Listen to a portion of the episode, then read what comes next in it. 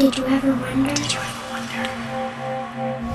I do. Did you ever wonder why the sun always rises, but the stars never fall? Why dry land is never satisfied by water, and why fire never says enough? Today on Bible Wonders, we get to wonder some more about the animal heads of the cherubim from Ezekiel chapter 1, as we were talking about that when Adam named the animals, that he had special wisdom to actually capture their essence inside the Hebrew letters from which he named these animals. And so it's kind of a neat thing because you can study both the animals and their essence, but also the essence of some of these letters by looking at them. So, for example, as we're talking about the heads of the cherubim, you know, if you looked at the front of them, it says they had the face of Adam. And from the back, they had the face of an eagle. From the right, they had the face of a lion. And from the left, they had the face of an ox. Well, the interesting thing is in each of those animals that are described there, not the man, but the animals, there is a resh. Uh, the letter resh in Hebrew means head.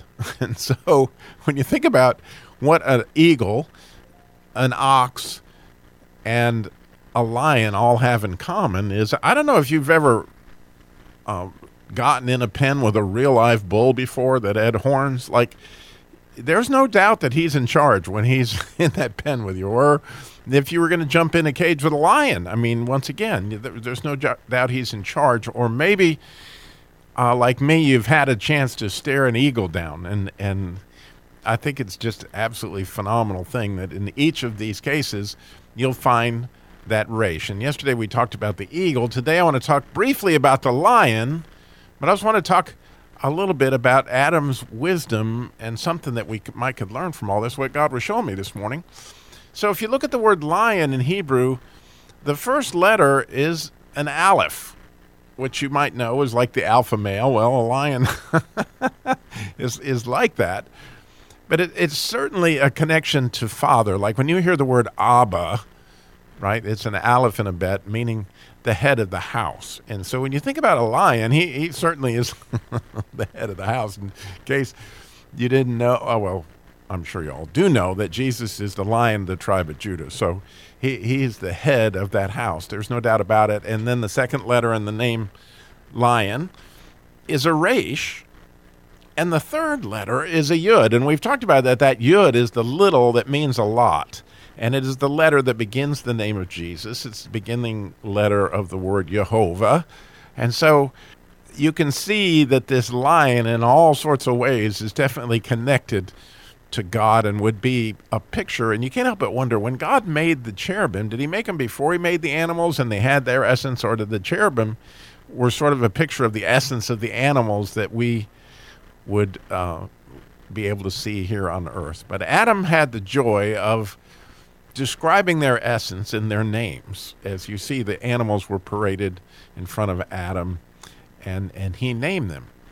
So as I was thinking about this concept, God just I just kept hearing in my head, "Hear, O Israel, the Lord is one," which actually, the verse itself reads a little bit differently than that, but that's what I kept hearing in my head. So I decided, wow, these cherubim had four faces, yet they were one or you know they were in one accord so to speak. And so i decided to go look at that verse and and there's a couple very significant things. When he says hear o israel that word hear is very much connected to the word name because hear in hebrew would be pronounced shama but it's spelled almost exactly like shem. You might have heard that means name. So it's a, a shin and a mem that means name well, you put a, a ayin on the backside of that, or sort of yoking to that, and you get the word hear. So when he's saying hear, it's like when you call somebody's name, you get their attention, and so it's like you know, hey, Robbie, you know, you're going to get their attention. So when he says, "Hear, O Israel," in other words, he's calling their name and he's getting their attention. So this is obviously significant.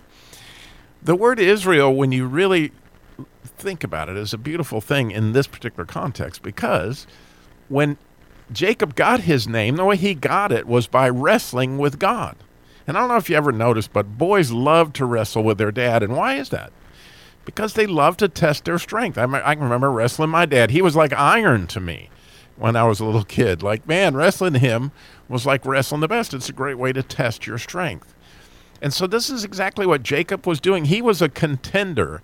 He was contending with God. He was wrestling with God. He was testing his strength. And I don't know if you've ever noticed, wonderful disciples have a tendency to contend, wrestle with God throughout their life with tough questions they take to God, like David did in the Psalms.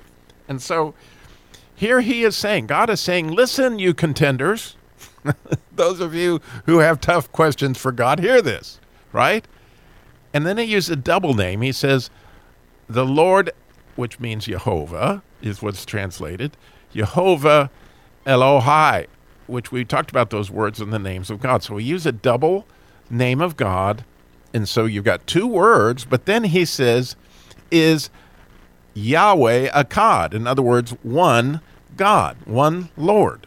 So again, we're seeing the four faces of a cherubim, and I don't know you know many people like this, but I do, that you know, they have different faces. They used in different circumstances, yet they are united.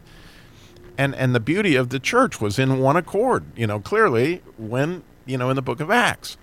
And so the word one is a phenomenal word because it is a numeral, but it has the power of an adjective. In other words, the word one can mean united. It can also mean that it's the best. In other words, it's first in line. Like we're number one. That's an adjective. it's singular. In other words, it means simply one thing. But also can mean an indefinite indefinite article like some one, right? Or it can mean that it's incomparable, like there's only one. It also can mean in time, once upon a time, one time. So there's a, there's another aspect of the word one. But when you really look at the word echad in Hebrew, it is very much, again, starts with an aleph. It means the head, which makes sense because it's number one.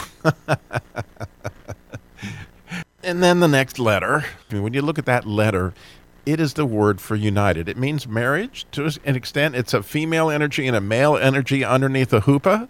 And, so this is a united word. So when you think about one, you've got the head, you've got united, that's another letter. And then the last letter in the word echad, which is beautiful, is a dalet.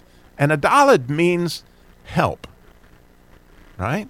And, and so, like when God was looking at all those animals, he was trying to find Adam a help meet right? And that word help, like every little kid you ever met, they always have a million questions. They're contenders, right? They always, what is this? What is that? Everything's always unfair because they're contenders. But then they always want to help. Like, how can I help? How can I help? How can I help? And that is a big part of oneness. Like, when we're united with God, how can we help? How can we help? How can we help? And certainly when you see those heads in the cherubim, you can see they're there to hear. So, Going back to this verse, Deuteronomy chapter 6 Hear, O Israel, the Lord, Jehovah, Elohai, is Echad, is one.